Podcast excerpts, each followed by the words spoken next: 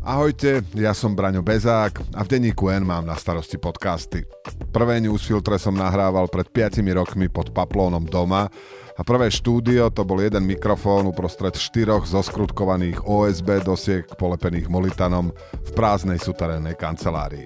Na tie prekvapené pohľady hostí, či to s tým nahrávaním tu v tejto miestnosti myslím vážne, nikdy nezabudnem. Medzičasom máme profesionálne štúdio, podcasty spolu so mnou robí ďalších takmer 20 kolegyň a kolegov. To všetko sa podarilo len vďaka peniazom od našich predplatiteľov. Ak chcete, aby sme robili podcasty a robili ich viac a lepšie, pridajte sa k ním. Predplatte si denník N na predplatné.denníkn.sk lomka podcast. Ja aj moje kolegyne a kolegovia vopred ďakujeme.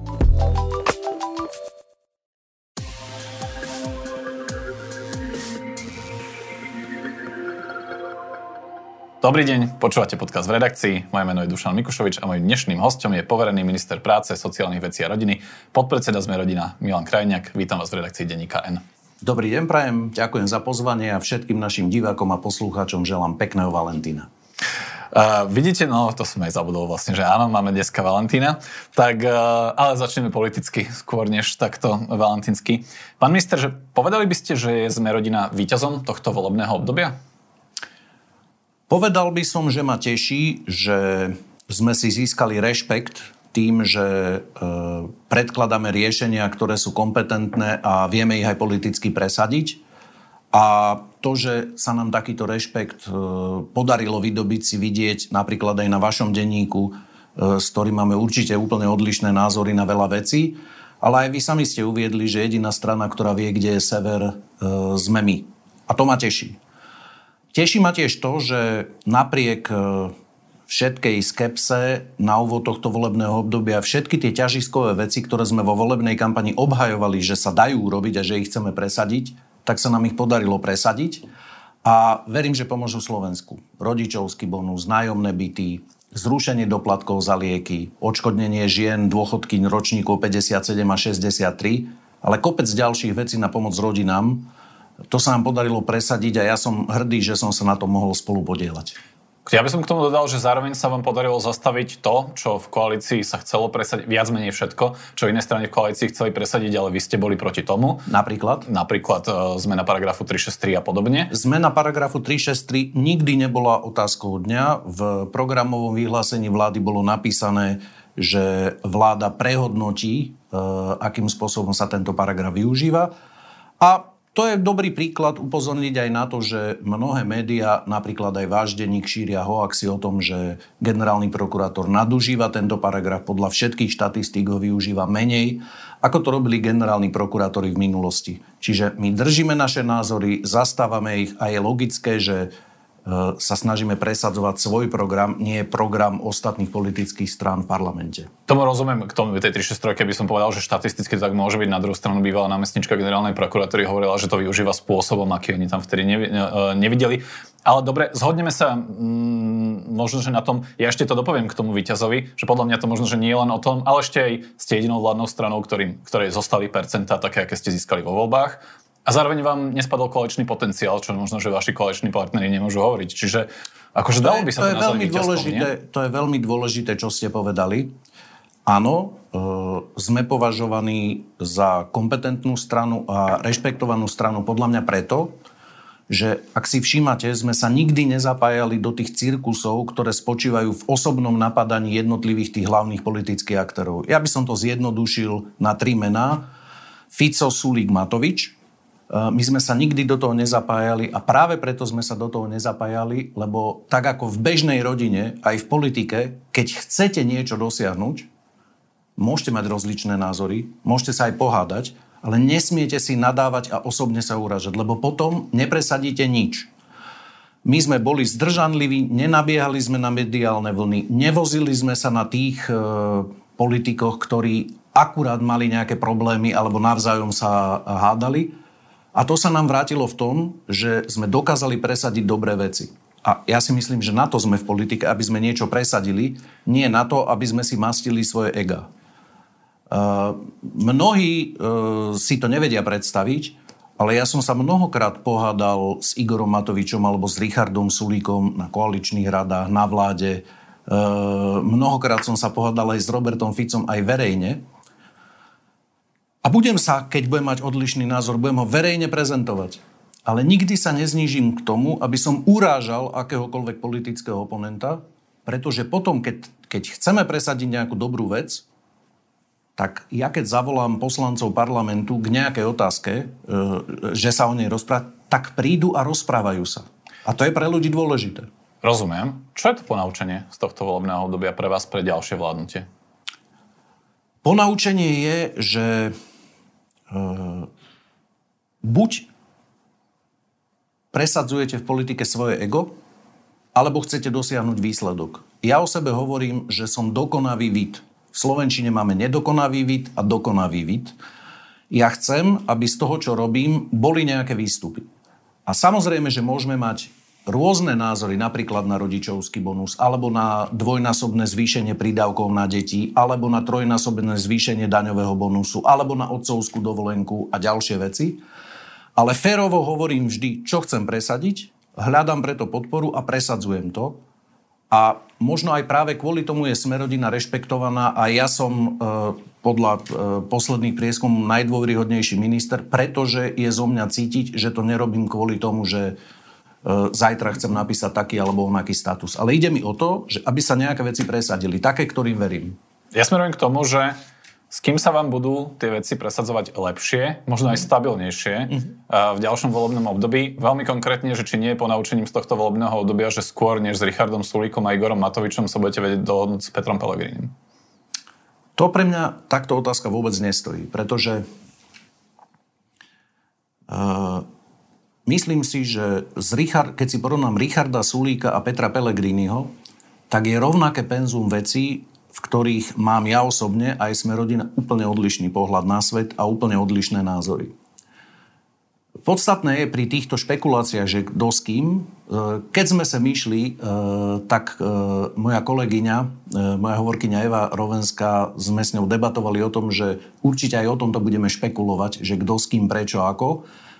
Ja som jej povedal, že ja to považujem za legitimné, že sa vy ako novinári na to pýtate, veď určite to ľudí alebo voličov zaujíma.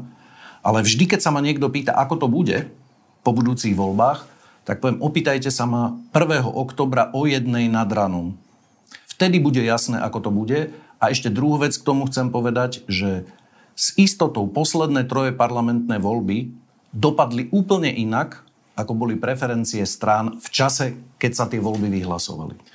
To je jasné, veď my máme na to aj výskumy, že asi 50% voličov sa reálne rozhoduje až pred voľbami, mesiac pred mm-hmm. voľbami mm-hmm. A, a potom bližšie. Čiže je to tak, len viete, že uh, my tu máme skúsenosť s vládou, povedzme, stredopravých strán, Olano, mm-hmm. SAS, sme rodina a, a mnohí ľudia hovoria, že aj keby znovu po ďalších voľbách tieto strany, možno z KDH alebo s Progresívnym Slovenskom získali nejakú parlamentnú väčšinu, tak vlastne už teraz ukázali, že spolu vládnuť nevedia, nevedia dovládnuť do konca volebného obdobia. Čiže preto je legitimne sa pýtať, že či sa vlastne tá volebná mapa alebo tá politická mapa nerozostaví na novo. No, čiže preto je pre mňa aj otázka, že či vy napríklad nevyčítate Igorovi Matoviči, že nedokázal, nedokázal udržať tú koalíciu pokope a že či si z toho neodnášate, že treba hľadať tých partnerov už inde. Nie, ja si z toho odnášam to, že po budúcich voľbách ešte viac ako v tomto volebnom období e, budú pre Slovensko veľmi prospešné také strany, ako je, sme, ako je Sme rodina, ktoré sú čitateľné. Že viete, čo chceme, môžete s tým súhlasiť alebo nesúhlasiť, a budeme to presadzovať a budeme to presadzovať kultivovaným spôsobom.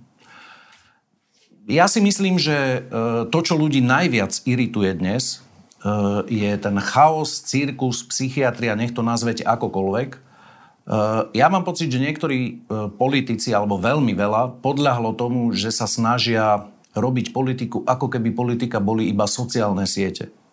Ale oveľa dôležitejšie pre fungovanie štátu, ale aj pre fungovanie ľudí na Slovensku sú osobné vzťahy. Sú rozhovory proste takto, keď sa rozprávame normálne. Pretože e, vynadať niekomu na Facebooku alebo na nejakej sociálnej sieti je oveľa jednoduchšie, ako si obhajiť svoj názor, keď sa bavíte tvárou v tvár. A my si veľmi zakladáme, ako sme rodina na tom, že vždy, keď sme kdekoľvek na akejkoľvek akcii mimo Bratislavy, tak chodíme medzi ľudí, tak aby nás mohli stretnúť, aby sme sa s nimi mohli rozprávať A to, čo ma teší, je, že veľmi veľa ľudí mi takto poďakuje za nejakú vec, ktorú sme urobili. Sú ľudia, ktorí ma skritizujú, ale vždy je to normálne. Je to normálna interakcia. To znamená, máte tú spätnú väzbu. Takéto strany budú veľmi, veľmi dôležité. A ktoré to sú? No, sme rodina. Hovorím o sme rodina. To znamená, okay. že nerobíte politiku ako na Facebooku. To znamená hate, kritika, nadávanie, urážky. Lebo to na Facebooku vám prináša lajky. Ale realita života je iná figu ľuďom záleží na tom, či má ten toľko alebo neviem koľko lajkov. Ľuďom záleží na tom, či vôbec majú nejakú istotu normálnosti, návratu do normálnych pomerov. To si myslím, že je veľmi dôležité. Jedinú otázku k tomu podľa e, posledného prieskumu Fokusu z nedele by väčšinu v parlamente vytvorila aj zostava hlas, smer a smer rodina. Pre vás mm-hmm. je mhm. tento typ koalície úplne vylúčený? A rovnako ďalšie štyri koalície, v ktorých by mohla byť smer rodina, by vytvorili v parlamente väčšinu. Nie, tento typ koalície nie je pre nás priateľný. Uh, poviem vám, uh, nebudem sa vyjadriť... Takto, my sme vždy pred voľbami povedali, s kým pôjdeme do vlády a s kým nepôjdeme. A vždy sme to dodržali. A smer ste vylúčili na rozdiel, roky. Na rozdiel od ostatných strán. Ale vzhľadom na to, že sa e, o tom bavíme, to znamená oficiálne vyjadrenie dostanete určite dostatočne dlho pred voľbami. Ale je jedna taká návesť, ako sa dá usudzovať, že, že e, ako budeme uvažovať. Jedným z dôležitých kritérií bude aj to, či e, tie strany, s ktorými by sme potenciálne mohli vládnuť, považujú Slovensko za súčasť Strednej Európy a Strednú Európu ako súčasť Európskej únie a súčasť, nazvime to, západnej civilizácie. A či si uvedomujú, že 80 e, našich hospodárskych záujmov je viazaných na krajiny EÚ a najmä na Nemecko.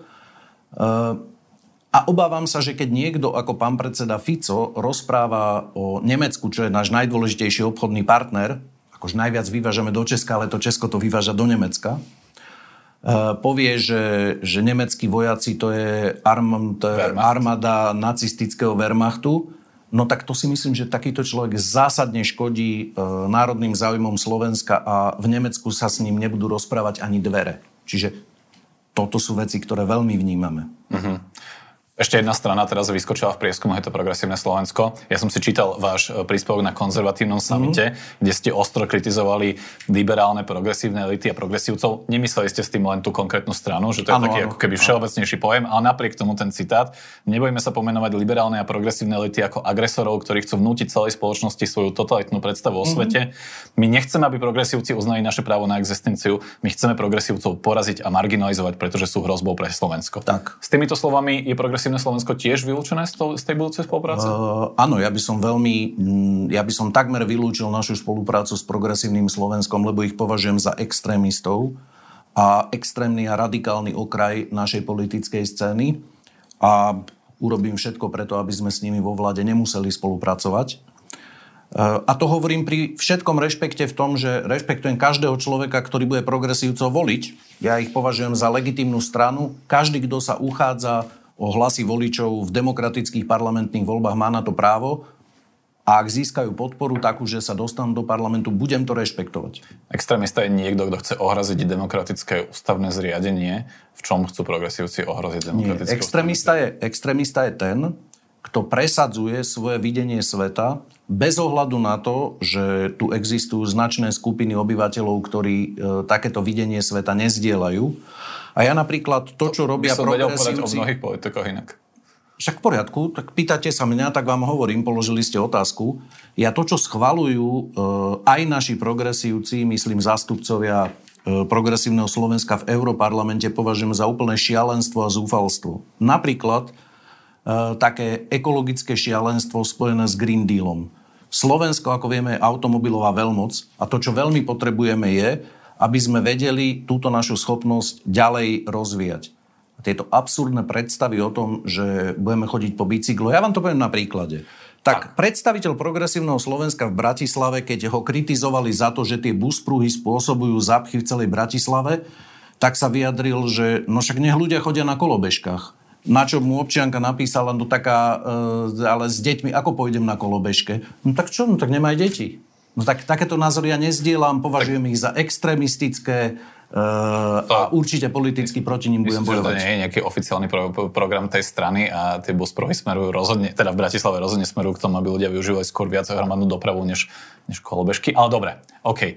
Uh, ešte jedna otázka teda k, k týmto politickým stranám. Určite sledujete ten vývoj na stredopravom spektre, kde vzniká uh, modrá koalícia, možno aj ďalšie strany.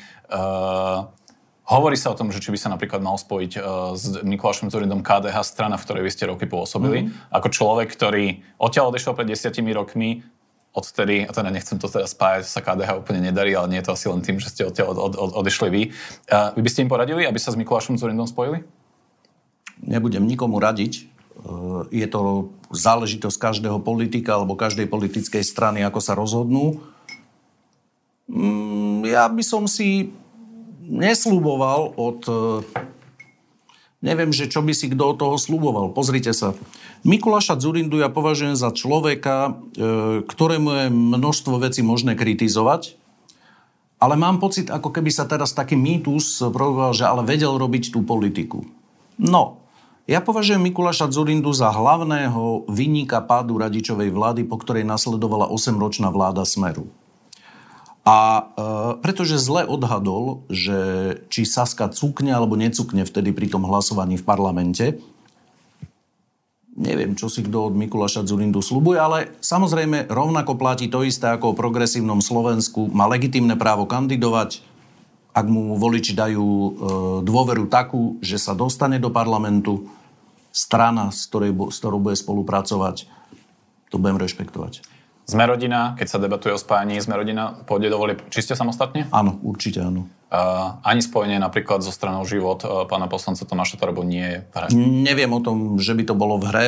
Uh, myslím si, že pán predseda Kolár to povedal aj verejne, že uh, my sme upozornili poslancov za, zo strany život, že ale v prípade, ak zahlasujú západ vlády, no tak ťažko môžeme spolupracovať s niekým, kto zapričiní pád vlády, ktoré sme súčasťou. OK, jasné, rozumiem tomu.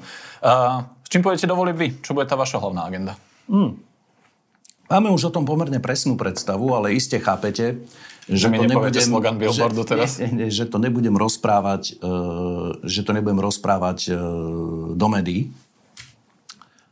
Ale viem vám povedať jednu podstatnú vec. Uh, ja si myslím, že úplne najdôležitejšie to, o čom sa bude rozhodovať v týchto voľbách, bude, že aký štýl politiky a toho fungovania vo verejnom priestore a v parlamente a vo vláde budeme uprednostňovať po budúcich voľbách. Ak získajú väčšinu, a teraz bez ohľadu na to, či spolu utvoria vládu alebo neutvoria, to je nepodstatné, Eh, teraz to tak poviem, tí politici, ktorí sú najčastejšie vnímaní ako konfrontační, hádaví, to znamená pán Fico, Sulík, Matovič, ak takýto štýl politiky získa väčšinu, tak sa nepohneme ďalej. A preto, eh, mimochodom, my sme to robili aj posledné dve kampane eh, v parlamentných voľbách, v tomto budeme postúpať úplne rovnako.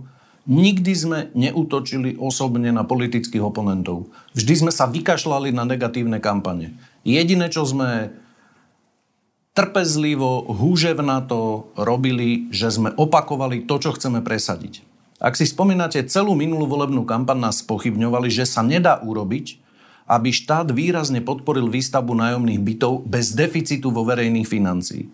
A ako sa ukázalo, dalo sa to urobiť už sú podpísané zmluvy za 1,5 miliardy so súkromnými investormi, ktorí budú vlastne investovať do verejnej služby, ktorú Slovensko veľmi potrebuje. A myslím si, že aj v týchto voľbách povieme, čo chceme urobiť a aj to po voľbách urobíme. Ja mám pocit, že ten slúb o nájomných bytoch bol konkrétne v nejakých číslach, dokonca v tisíckach číslach a to by ano. asi vaši kritici povedali, že to sa Áno, a to, a to určite aj povedia.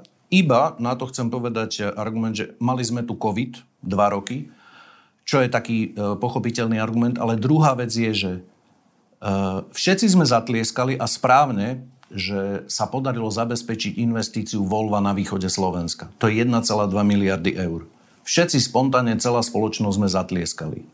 V tom istom čase teraz sme podpísali zmluvy za 1,5 miliardy eur so súkromnými investormi, ktorí postavia na Slovensku nájomné byty. A máme pripravené ďalšie takéto zmluvy.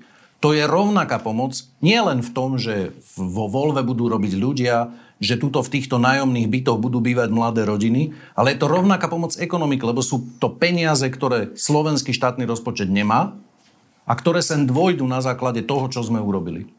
A v tomto ja, toto ja považujem za úplne veľký prínos e, hnutia Sme rodina do slovenskej politiky a nášho verejného života, že doka, dokážeme prísť s riešeniami, ktoré najskôr všetci odborníci spochybňujú, že to sa nedá, odborníci v úvodzovkách, a potom sa ukáže, že sa to dá. My sme hovorili, že sem ten rakúsky model donesieme, všetci hovorili, že to sa nedá a preukázali sme všetkým, že sa to dá a presadili sme to. A asi tí kritici povedia, že počkajme ešte, keď sa naozaj stanú tie byty realitou aj po tých podpísaných zmluvách.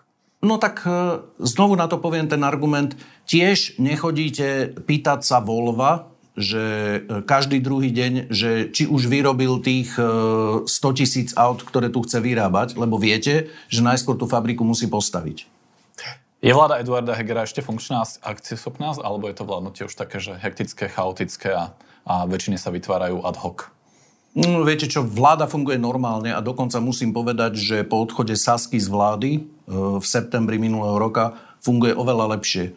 Pretože debaty na vláde sú vecné, aj keď sú na niečo rozdielne názory, tak si to vydebatujeme, čiže v tom základnom fungovaní vlády si myslím, že problém nie je. Je logické, že keď vláda nemá väčšinu v parlamente, tak sa musí uchádzať o podporu e, rôznych poslaneckých klubov a frakcií. Tam len chcem povedať, že práve to, že sme najnormálnejšia politická strana a neurážame svojich oponentov a nenadávame im, e, tak dôsledkom toho je, že mne napríklad prešlo nepomerne viac vecí, za posledného pol roka v parlamente, konkrétne všetky, ktoré som predložil, prešli, väčšinou, veľmi výraznou väčšinou. Tak, lebo teraz sa ťažko vytvára väčšina proti nejakým sociálnym opatreniam, keď sme krátko pred voľbami. Myslíte? Mm. No tak napríklad, e, napríklad e, presadiť rodičovský bonus alebo presadiť tie zmeny v druhom pilieri.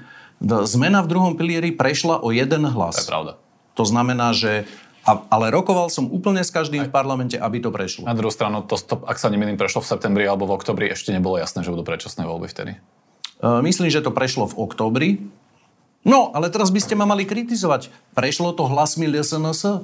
A ja som rád, že to prešlo aj hlasmi LSNS, pretože si myslím, že keď je to dobrý návrh, ktorý mimochodom celá odborná verejnosť, všetky médiá považujú za dobrý, myslím tú reformu a zmeny v druhom pilieri, pretože umožní ľuďom, aby si počas svojho života našporili o dve tretiny viac peňazí ako doposiaľ v druhom pilieri, tak je mi jedno, že to prešlo aj vďaka tomu, že za to zahlasovala opozícia. Uh... Tak to budú asi voliči vyhodnocovať. Ja vám to teraz nebudem, že znovu pripomeniem, lebo je to tak nejak, že všeobecne známe, že vám konkrétne uh, hlasilo SNS neprekážali vlastne, že počas celého volebného obdobia. Áno, toto, toto je váš konzistentný. Nie hlasilo SNS. Hoci ktorého opozičného poslanca a stretával som sa s nimi celé volebné obdobie a práve preto, že som nebol arogantný a pyšný, ale bol som ochotný vecne debatovať s kýmkoľvek. Dnes sa mi to vracia v tom, nie že všetky moje návrhy opozícia podporí, ale že s nimi aspoň môžem debatovať o tom, že a toto by ste nevedeli podporiť. Toto je dobrá vec, skúste to podporiť. Aspoň sú ochotní sa so mnou baviť. Podľa mňa iba kvôli tomu, že sme sa ako sme rodina vždy správali ako ľudia. Ako vyzerajú vaše debaty s prezidentkou, ktorá má momentálne väčší vplyv na vládnutie práve vďaka tomu, že vláda je s vyslovenou nedôverou? S pani prezidentkou e, sme nemali žiadnu vec, ktorú ja by som s ňou potreboval riešiť kvôli tomu, že je vláda v demisii, zjednodušene povedané, pretože som nemal taký materiál, ktorý by si vyžadoval kontrasignáciu pani prezidentky. Ale faktom je, že celé tie tri roky máme s pani prezidentkou napriek našim odlišným názorom na mnohé veci korektný vzťah. My sme si hneď na úvod dohodli aj to, že kedykoľvek ten poradný tým pani prezidentky chce nejakú analýzu, podklad k čomukoľvek, e, tak e, si to môžu vyžiadať z ministerstva. A možno aj práve kvôli tomu e, sme doposiaľ nedošli k žiadnemu nejakému konfliktu. Teraz ste boli v paláci na okruhom stole, ktorý, e, ktorého témou boli ľudia, ktorí zatiaľ nedostali osobitnú mm. štátnu pomoc v súvislosti s inflačnou krízou. Teda myslím, že aj vy ste vysvetlili, že ide asi o 50 tisíc ľudí, mm. ktorí sú tesne nad tou hranicou mm. uh, hmotnej núdze, ale ich príjem je veľmi nízky. Pre, prezidentka vás vlastne ne, verejne nekritizovala za to, že by mhm. boli nejaké opatrenia nedostatočné. Napriek tomu bola tvrdšia, alebo to, že si vás pozvala do paláca, asi nejaký typ signálu bol, nie? Mm, myslím si, že nie, však ste počuli aj jej vyjadrenia. Pani prezidentka e, mi zavolala niekoľko dní predtým a opýtala sa ma, že či by som bol ochotný na takúto debatu prísť, pričom tá debata bola nie, že sa debatujeme o konkrétnom návrhu, nejakom niečoho konkrétneho, ale chceme si ujasniť situáciu. To znamená, že aké okruhy ľudí dostali pomoc, aké nie, čo by sa s tým dalo robiť a tak ďalej. Povedal som jej, že samozrejme rád prídem a e, pani prezidentka tam zavolala ďalších ľudí, s ktorými sme debatovali a o tom, že to bola e, veľmi kultivovaná a seriózna debata svedčí aj to, že som sa s pani prezidentkou dohodol, že do 10. marca, ešte raz tentokrát ja zavolám všetkých tých ľudí k sebe, aby sme si tie podnety, ktoré, o ktorých sme tam debatovali, ešte raz prešli, vrátane samozrejme ľudí z e, poradného týmu pani prezidentky. A na základe toho predstavíme nejaký návrh, ako by sme mohli tých zhruba 50 tisíc ľudí, ako by sme im mohli pomôcť. Bývalý analytik ministerstva financie, dnes člen Progresívneho Slovenska Tomáš Helebrand k tomu napísal, nedá sa obraniť dojmu, že prezidentka zo svojej novej pozície autority nad odvolanou vládou implicitne, ale pritom veľmi priamo naznačuje, že minister práce nezvláda svoju agendu a potrebuje doučovanie a postrčenie správnym smerom. Milí sa teda? Čo už má pán Helebrand e, napísať, keď na tom... Ja som stretnutí... nepovedal jeho meno, pán Helebrand. Samozrejme. Pán Helebrand e, napísať, keď e, nebol na tom stretnutí, nebol pozvaný, tak sa snaží, e, pozrite sa, on myslím, že vstúpil do politiky, teraz je oficiálne v progresívnom Slovensku. To, že ma ľudia z progresívneho Slovenska kritizujú, istým spôsobom s tým počítam, keby ma nekritizovali, niečo robím zle. Ale konkrétne pán Helebrand hovorí, že riešením týchto problémov by bol taký návrh na zavedenie príspevku na bývanie, E, ktorý dali do parlamentu. E, viete, e, keď sa niekto pasuje do pozície experta, tak by mal zvládnuť aspoň základné veci. Napríklad ten ich návrh, ktorý má pomôcť ľuďom s vysokými nákladmi bývania, vôbec nepočíta s ľuďmi, ktorí žijú v rodinných domoch.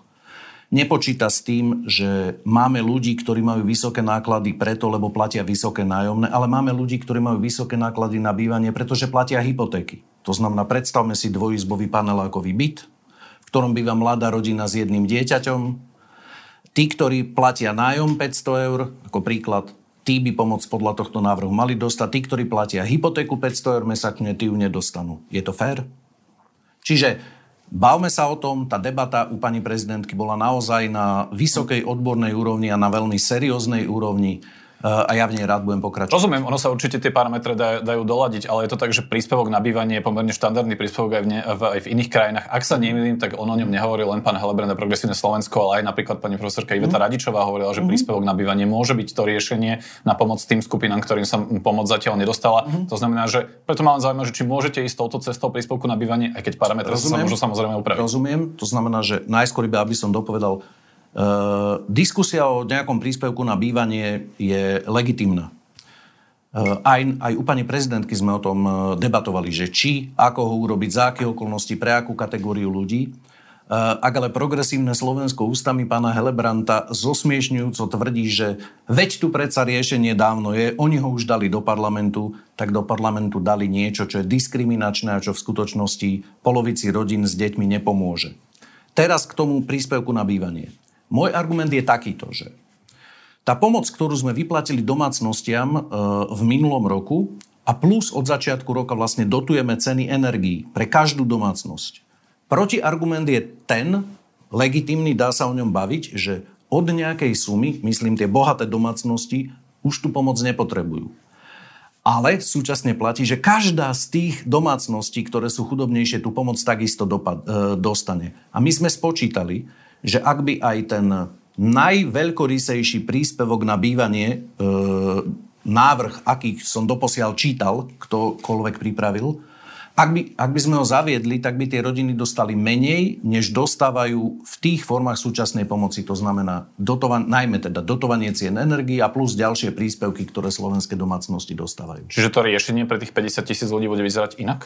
Riešenie pre tých 50 tisíc ľudí bude, ale ešte to nechám na tú debatu, ale poviem vám, že ako nad tým rozmýšľam, lebo to nepovažujem za nič e, tajné Zdá sa mi, že to riešenie by sme mohli hľadať takým spôsobom, že by sme vymenovali tie rôzne formy pomoci, ktoré tie domácnosti e, môžu dostať. A ak nespadli do žiadnej z nich, tak dostanú takúto, pani prezidentka to volá adresnú dávku. Uh-huh. To znamená, že nemusíme sa baviť, či je to príspevok na bývanie alebo čo to je. A to, to ja považujem za legitimné a slúbil som pani prezidentke, že určite taký návrh dám k dispozícii, ale, ale presnejšie by som to špecifikoval až po tom stretnutí, ktoré bude niekedy začiatkom marca. Parlament pred niekoľkými dňami opäť schválil poskytovanie plošných dotácií na tzv. obedy zadarmo. E, po tom, čo vlastne za vašej vlády bol, e, bola nastavená možnosť, že buď bude teda uh-huh. daňový bonus, alebo, alebo teda um, formou teda obedu zadarmo. No, uh, po pondelku je viac menej zrejme, že koalícia bude hľadať riešenie, aby boli vykryté náklady na tzv. obedy zadarmo z odvodu regulovaných subjektov zrejme skôr tak, aby sa nezavádzal bankový obvod. Vychádza mi to tak z vašich vyjadrení, že by ste preferovali tento, tento variant, keďže s tým nesúhlasí aj premiér. Ja mám k tomu jedinú vec, že Nedalo sa to vyriešiť už teda predtým, než ste to schválili? Ne, nebolo by to lepšie riešenie? Nedalo, e, pretože ten zákon bol zaradený až na marcovú schôdzu. A to, že sme sa tak e, týždeň dozadu, nie tento pondelok, ale ten týždeň dozadu dohodli, o tom svedčí aj to, že z tej marcovej schôdzi bol ten návrh e, presunutý na rokovanie na e, túto schôdzu, ktorá je aktuálna. Včera sme mali aj rokovanie s ministerstvom financí a s kolegami v koalícii, kde kolegovia z ministerstva financí nám predstavili ten konkrétny návrh, ktorý by mohol byť. Myslím, že tam došlo k dohode, už sa finalizuje iba ten priamo text a takýto návrh verím, že bude schválený. Bez bankového odvodu. To by som nechal na kolegov, keď ten návrh vyšpecifikujú. Ale takto. Určite to nebude bankový odvod, to, o čom, e, to čo v minulosti zaviedol Smer. Urči, Nevylúčujem, že sa to môže dotknúť aj bank, ale nie je formou... Lebo ten variant bol samozrejme, že nemusí to byť bankový odvod, ale že môže byť nejaká forma mimoriadného zdanenia bank alebo nejakého iného zdanenia bank. Nie, tak uh, myslím si, že toto môžem povedať, že tá dohoda je v tom, že máme niektoré regulované subjekty. A tie regulované subjekty, pokiaľ dosiahnu zisk vyšší ako 3 milióny eur, tak budú zdanené o trochu viac, než len tou sadzbou, ktorá je do zisku 3 milióny eur. Toto je podstata toho zvýšeného odvodu, e, čo sa týka regulovaných subjektov. OK. Uh, dnes sa spolu, spolu rozprávame, to je útorok, parlament uh, schválil návrh hlasu uh, na mimoriadnú valorizáciu dôchodkov a rozmrazenie dôchodkov.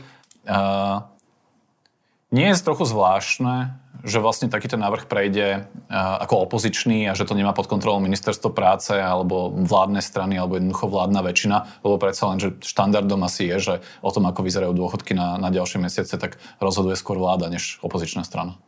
Pozrite sa, je to dôkazom toho, že platí to, čo som hovoril ja ako minister a aj my ako sme rodina, ak je nejaký návrh taký, že sa na ňom nájde konsenzus a uplatnia sa aj odborné pripomienky, argumenty, my sa nebraníme tomu, aby prešiel aj nejaký opozičný návrh. Bolo úplne, úplne bežné, e, keď som ja bol opozičný poslanec počas e, minulej vlády, že keď sme navrhli niečo, čo bolo nespochybniteľné dobré, tak nám to neodhlasovali a o 6 mesiacov potom to dali ako vlastný návrh, či už poslanecký alebo vládny.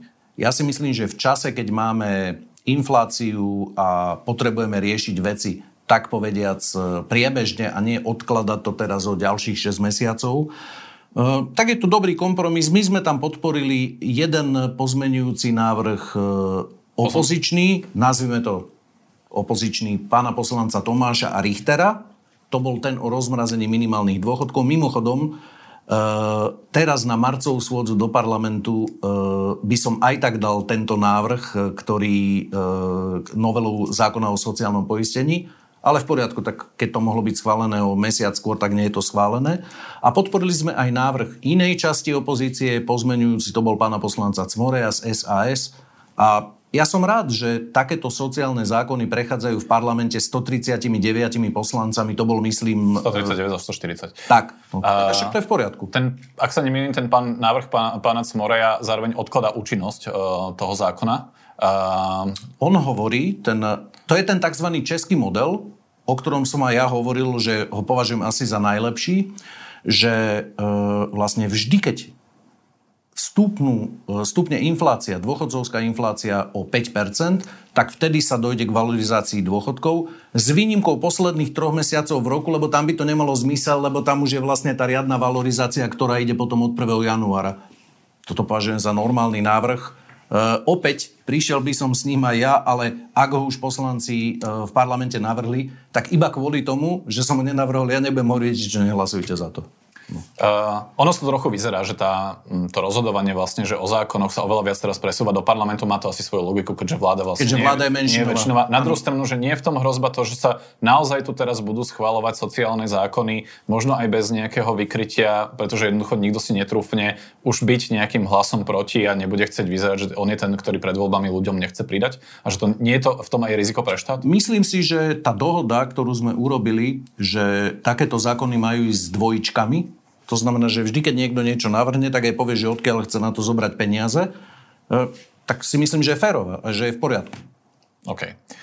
A parlament bude ešte v marci rozhodovať o obmedzení nedelného predaja. Vy osobne ste za?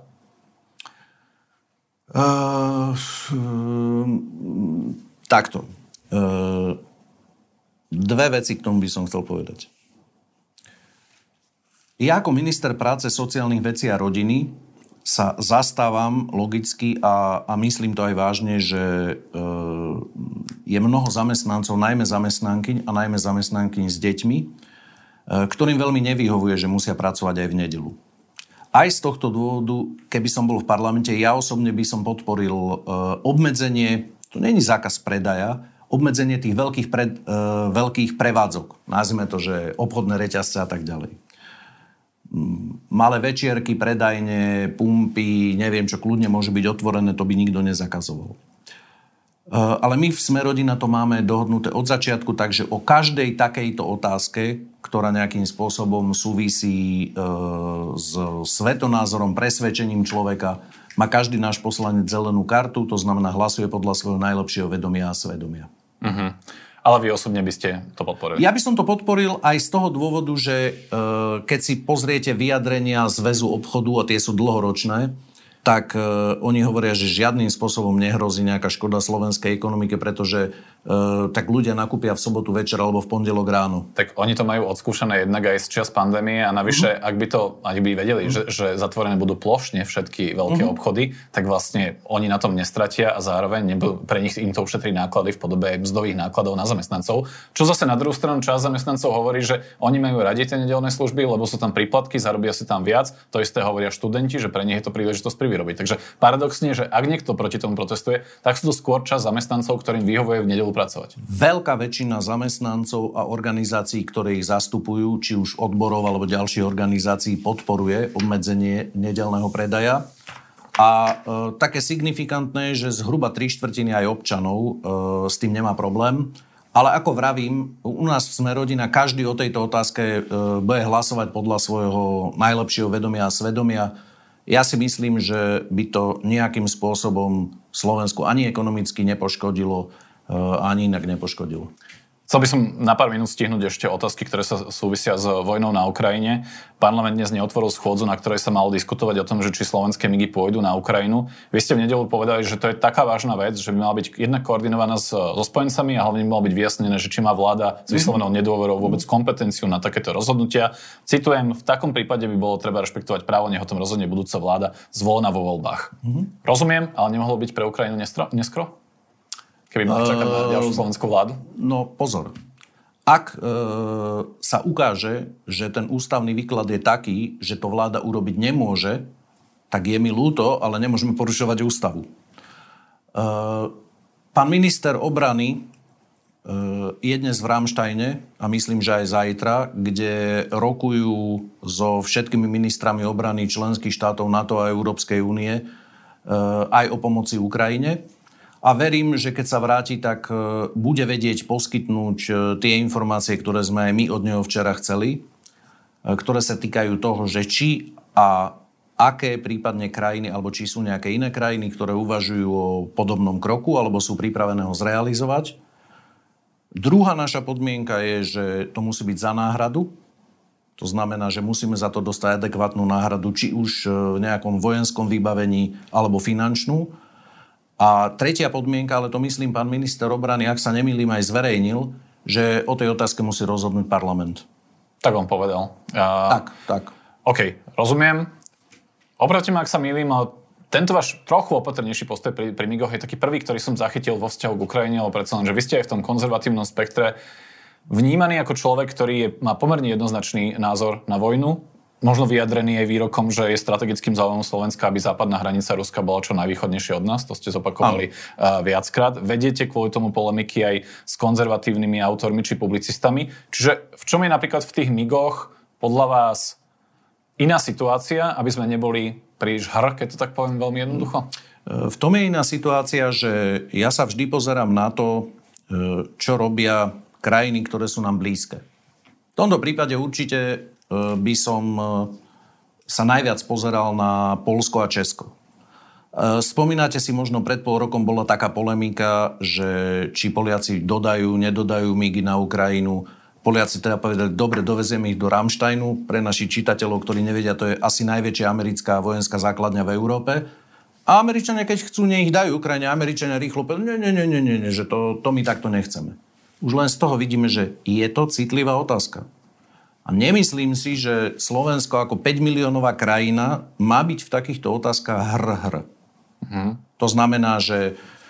Ale, ale pozor, za predpokladu, a ja teda e, verím, že to tak je, lebo berem to tak, že tak sme sa dohodli, e, že e, minister obrany neurobi žiaden krok do momentu, kým o tejto otázke nerozhodne parlament. Ak o tejto otázke rozhodne parlament, nevidím v tom problém. Ako odpovedáte tým autorom, publicistom alebo ľuďom z konzervatívneho spektra, ktorí hovoria, že Slovensko by sa možno že malo správať vo vzťahu k vojnovému konfliktu na Ukrajine podobne ako Maďarsko a Viktor mhm. Orbán, ktorý hovorí, že žiadne zbranie. Máte aj takých poslancov v klube, poslankyňa Romana Tabak častokrát hovorí, že žiadne zbranie by sme nemali posielať a Viktor Orbán by nám mal byť vzorom. Čo im na to odpovedáte? Uh, najskôr chcem uh, povedať jednu vec. Považujem túto debatu ako pomáhať Ukrajine, či pomáhať Ukrajine, e, ako vnímať tú situáciu na Ukrajine za legitímnu a veľmi dôležitú. To znamená, mala by byť o tom debata. Mala by byť o tom debata a verejná debata a kľudne aj kritické názory, e, pretože je to absolútne zásadná vec, ktorá sa týka bezpečnosti Slovenska. Druhá vec, ktorú hovorím je, že sa ukazuje, že tá politika Viktora Orbána k žiadnym výhodám pre Maďarsko nevedie. To znamená to, čo sa hovorilo, že vidíte, aké má Maďarsko dobré ceny ropy a plynu, nemá. Má trhové ceny, dokonca drahšie, než za čo nakupujeme my. To znamená, e, vidíme to napríklad na srbskom prezidentovi Vučičovi, ktorý e, už není až taký kamarát e, s Rúskom a dokonca teraz Európska únia platí prepojenie tej európskej siete plynovodov so Srbskom, aby Srbsko mohlo dovážať z Grécka LNG plyn. Uh, to znamená, nemá to. Tankujeme lacnejšie, ako tankujú Maďari. Maďari zdvihli ceny energii o, 8, uh, e, o desiatky percent. Myslím, že plyn, pokiaľ sa nemýlim, má že 80 percent v porovnaní s nami.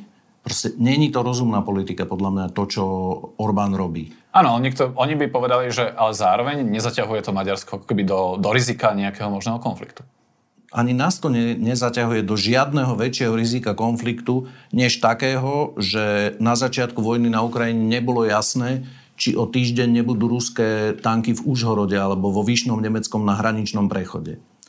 Toto je bezpečnostné riziko pre Slovensko.